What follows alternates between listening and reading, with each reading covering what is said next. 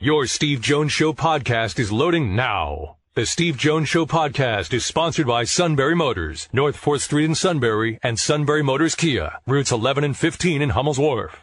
Good friend. Uh, and happy holidays to him and his great family, Neal Coolong. Sir, welcome. It's great to be here as always. Thank you for having me. Can you explain to me why Harvin is the number one punter in the Pro Bowl voting?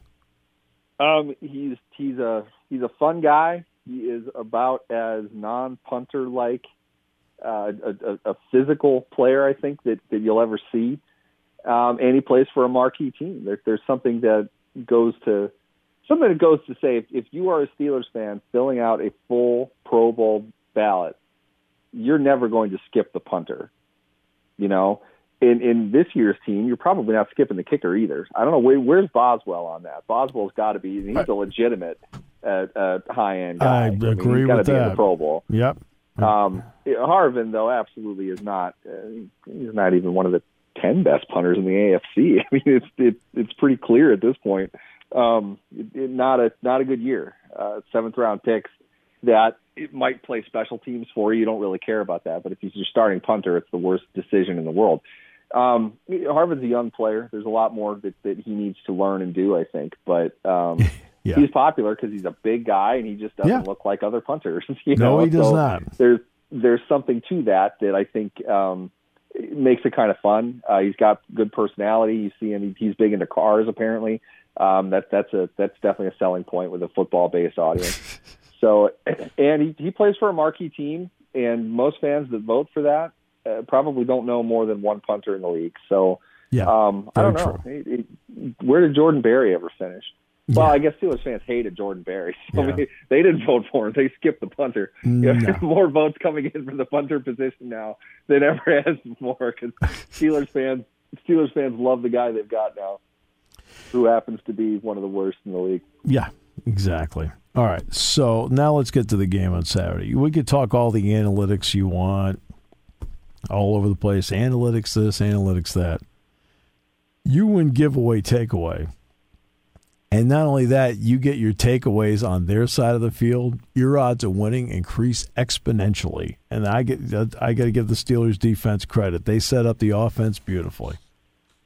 That really is everything in a nutshell for a game that I, I'll at some point, and maybe you'll help me market this. At some point, I'll put together some type of package going over the weirdest Steelers games that we've seen, and this one might mm-hmm. be on there. It's yeah. not quite uh, Houston at Pittsburgh, in which the Texans got 47 yards of offense and won by three scores. Right. It's not the stuck in the muck game, the three nothing affair against Miami in torrential downpour with a, a, a layer of sod that hadn't connected to the to the ground yet. This, though, you will not find many games in which the winning team is so badly dominated in almost every phase of the game. I know. But every example that's like this, you're going to find exactly what you just found a significant turnover advantage. And in my opinion, a big factor of this uh, is a kicker that didn't miss. I mean, you know, trot him out there for 57 at the end of the half. I mean, that's, yeah, that's nothing. right. That, that you know, I'm not worried about that. That's for all intents and purposes, he's four for four and two for two, three for three in the second half. That's your game. He misses one of those, Tennessee ties, and there's nothing to, to make me think at some point um, D'Onta Foreman's not breaking a tackle and going the distance because they, they couldn't stop anything. They were uncap- they were incapable of stopping water from running downhill when the Titans had the ball. And the only problem was the Titans had a, a, a trap floor or something around a certain part part of the middle of the field, the flats, in which they couldn't hold on to the ball. Uh, they they fumbled. Um, well, give them credit for this. One, I mean, the, the, the Tannehill fumble uh, on the center exchange that happens. It's a fluky thing. You, you want to eliminate that. Obviously, though, not a forced takeaway. The other three were forced takeaways, plays on the ball that the Steelers had to make, and they were on the field most of the game. Have you ever seen the winning team have 20 minutes of possession before? No. That doesn't happen often. No. The Steelers ran 41 plays. 41 plays. Titans were like 85 or something like that just a, a significant control advantage of the game. It, it all simply came down to the fact that Steelers the, the Steelers got the ball back uh, four times and got four field goals out of them. So to the field position part, ironically, if the Titans hadn't dominated, they might have turned the ball over a little bit deeper in right. territory. They the Steelers had to, to go a little bit further, but uh, they got them early in downs as well. So uh, early in, in some of those series. I, I, I forget the stat in front of me that I, I, I was looking at uh, when we did our podcast earlier this week. But the Steelers had, I think, like one drive over three minutes. And that was their touchdown drive, which was aided by by two penalties. So they they didn't move the ball for anything. Um, you take out Najee Harris's one seven yard run, which really felt like the only positive running out all game. Right. Eleven carries for eleven yards. It doesn't get much worse than that. I mean that that's just that's bad. You're not doing anything with that. Um, Titans are a really good football team. We saw a lot of reasons why they were a really good football team, but uh, they're kicking themselves today. There's, oh man, many reasons they should not have lost that game. They were clearly the better team on the field that day. Uh, the Steelers just made, you know, the, the call them eight biggest plays, four field goals and four takeaways. Yeah, uh, remarkable. Um, that they won the game, but they did. Uh, they did enough to capitalize. They only had the one touchdown in maybe the more one of the more awkward quarterback sneaks I've ever seen. Uh, but they had the one touchdown. one? yeah, I know. Really, the second. Well, they both were awkward. Like, second one, second one almost seemed like they just let him in because they were worried about him. It's like, look, you want it that bad, just have it. I'm not gonna, I'm not gonna hit you like that. I don't know what you're doing, but it, it's not what we're used to. Uh, yeah, yeah. Um, so, um, remarkably, they're seven, six, and one. They're not, you know, they're still on the outside looking in for the playoffs, but they got Kansas City coming up. So, so where, are you know, I, I, I said last week to you, is there this the strangest Steeler team you've seen, and we both feel that way. Where is this team good? Where there's no doubt they're solid at these spots and they're good? They don't have any. They really don't. They're they're not a good football team, and Sunday is is proof positive of that. They got destroyed in every aspect of that game except for four plays, and they somehow won the game. You know, and give give them the stop at the end. That was a big time play. Yes, it was. Um, tough tough play. Needed that to happen. Ryan Tannehill is a good a good passer. They have a good offensive team. Uh, they weren't good Sunday in in some ways, but by and large they were playing really well. The Steelers got those those big plays. Um, you're you're seeing T.J. Watt play at a, a defensive player of the year level. Um, he made a couple plays. I thought Cam Heyward resurrected uh, himself pretty well after kind of a quiet uh, past two games. They're able to play within plays on defense, but beyond that, they're not good. And the Titans played exactly that. They were so safe, so careful with the ball. They were not trying to put themselves into the exact position that they ended up in. I guarantee you, Mike Vrabel was breaking stuff in the locker room because of that. They they absolutely had an advantage. It, this this is always a topic of conversation. Just because Team A is great at rushing the ball and Team B is not statistically, it doesn't mean that Team A is going to come in to Team B and, and run all over them. Right. Just because they have great rushing stats does not mean they are a great philosophical rushing team. They want to do this. This is their desire to do this.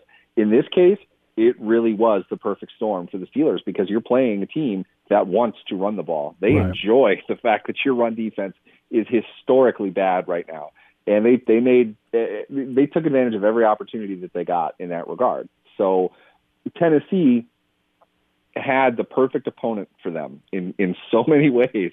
For them to lose that game on anywhere, you know, break this down another time, but anywhere from five to eight plays of the 120 some that were run, those are the only ones, in my opinion, that Tennessee really lost. and Right. They end up that cost them 19 points. Um, it, it's it's just unbelievable. But the Steelers, the only way they were going to win that game, it was the last card in the deck. The only way they were going to win that game is if they were plus four in takeaways and their kicker didn't miss anything, and they, they'll they'll get a touchdown because that's the NFL. You're going to get the long pass interference. You're going to get uh, the roughing the passer. You're going to get into a short yardage situation. You'll score a touchdown in the NFL unless Urban Meyer's coaching you. But Right. by and large, Exactly. you, you should be able to get at least, in my opinion, ten points. Right. You know, it, that that it, it won't. It, a team could easily score ten or more points every game. We shouldn't be surprised by that at all. The Steelers wouldn't have had that without the takeaways. And Tennessee played, in my opinion, their their their their plan was absolutely perfect. It was exactly what they should have done. They went deep, I think, like twice. They missed those two, by the way. They were open. Um, Tannehill didn't see one of them. He missed on another one. That happens. Um, you can't blame that necessarily, but they played very conservatively. They didn't try to to knock them out early. They just mm-hmm. wanted to, to control the ball and grind them away. Make T.J. Watt rushing the passer not a factor in the game. They, their their I haven't seen the number of it, but their rush success on first down was was enormous. I swear they were averaging like nine yards a carry on first down alone. Um, Pittsburgh Pittsburgh didn't do anything to prevent any of that. So for for Tennessee to have lost that game on a couple plays, I mean it, it's it's a totally bizarre game. And in, in this case, um, for for the Steelers, it, it shows the thing they do well is they can come up with big plays on defense. Beyond that, they really are not a very good football team. Yet Ben has a passer rating in the fourth quarter that is much higher than the rest of the game. Why?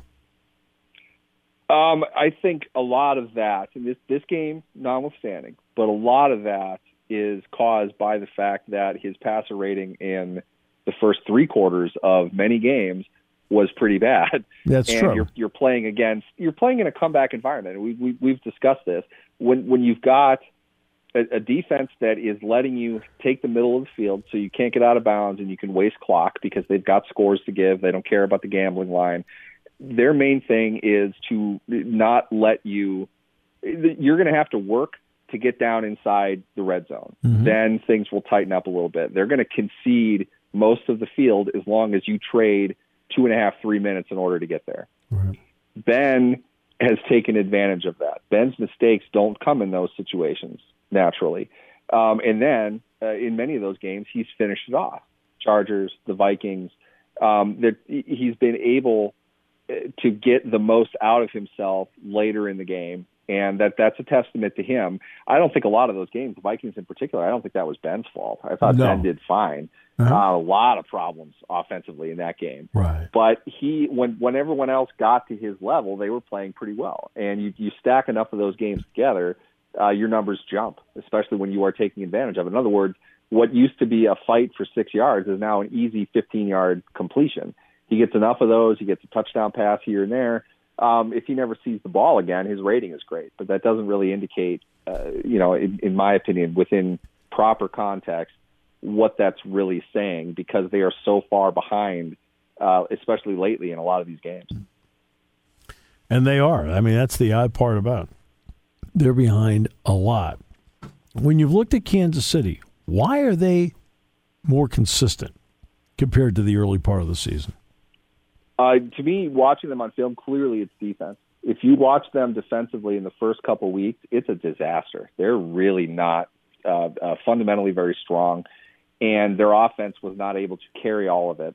Uh, they've got you know several new players on their offensive line, so I, I think there were things they had to work through um, offensively and defensively.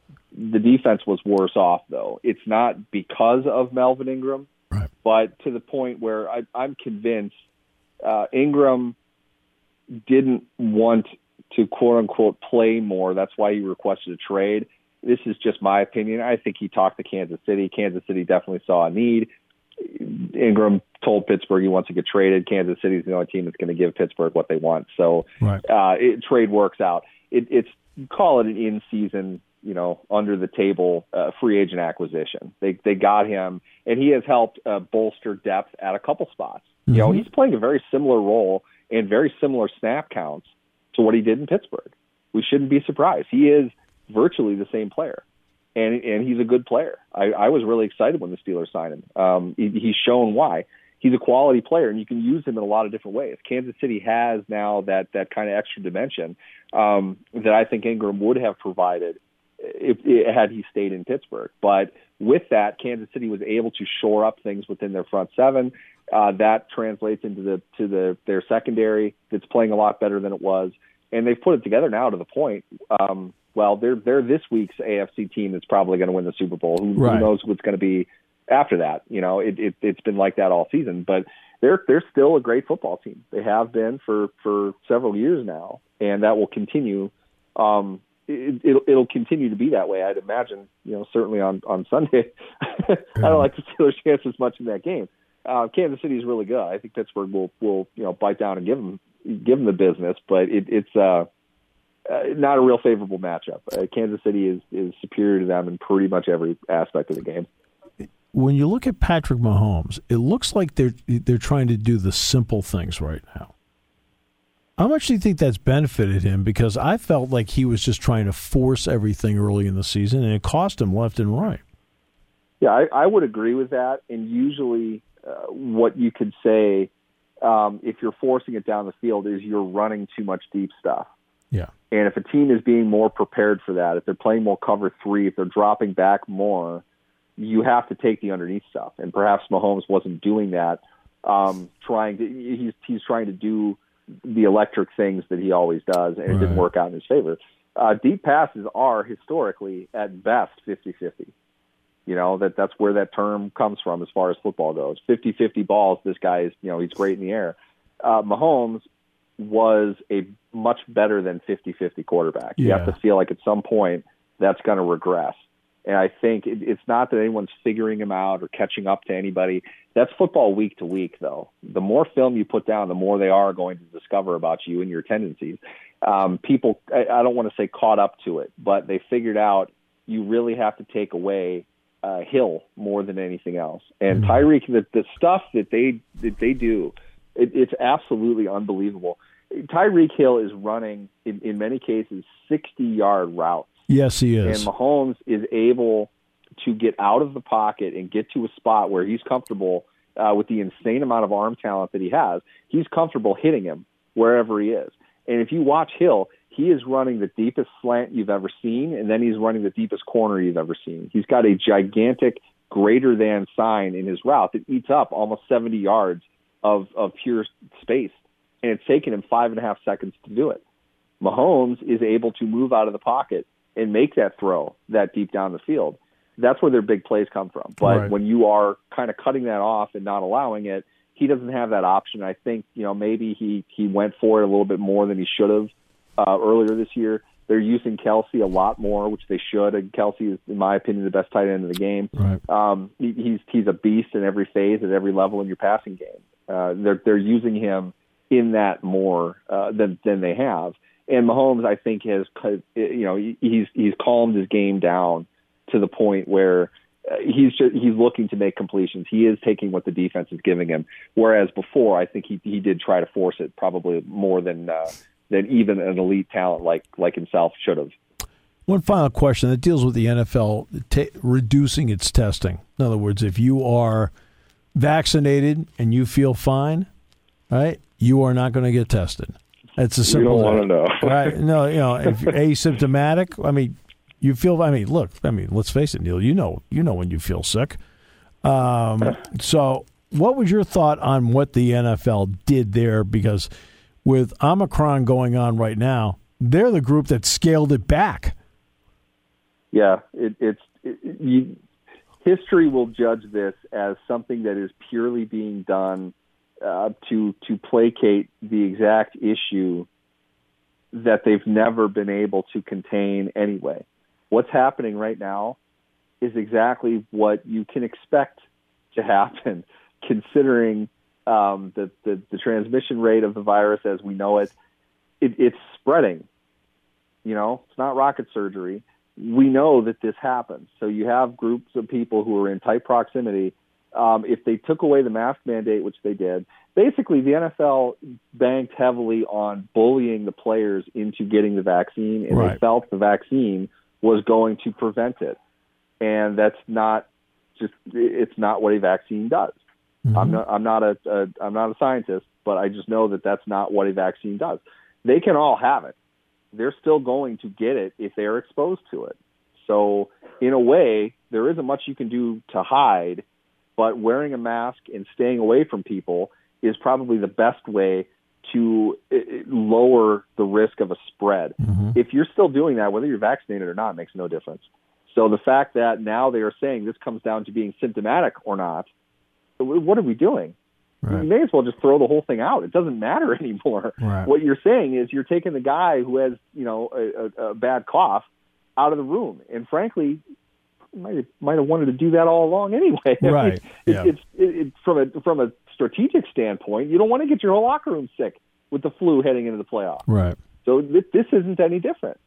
So it, the whole thing, in, in my mind, is we're going to have to find a more efficient way to get guys on the field because somehow we did not really take seriously the possibility that 25 plus players on a team might test positive. Right.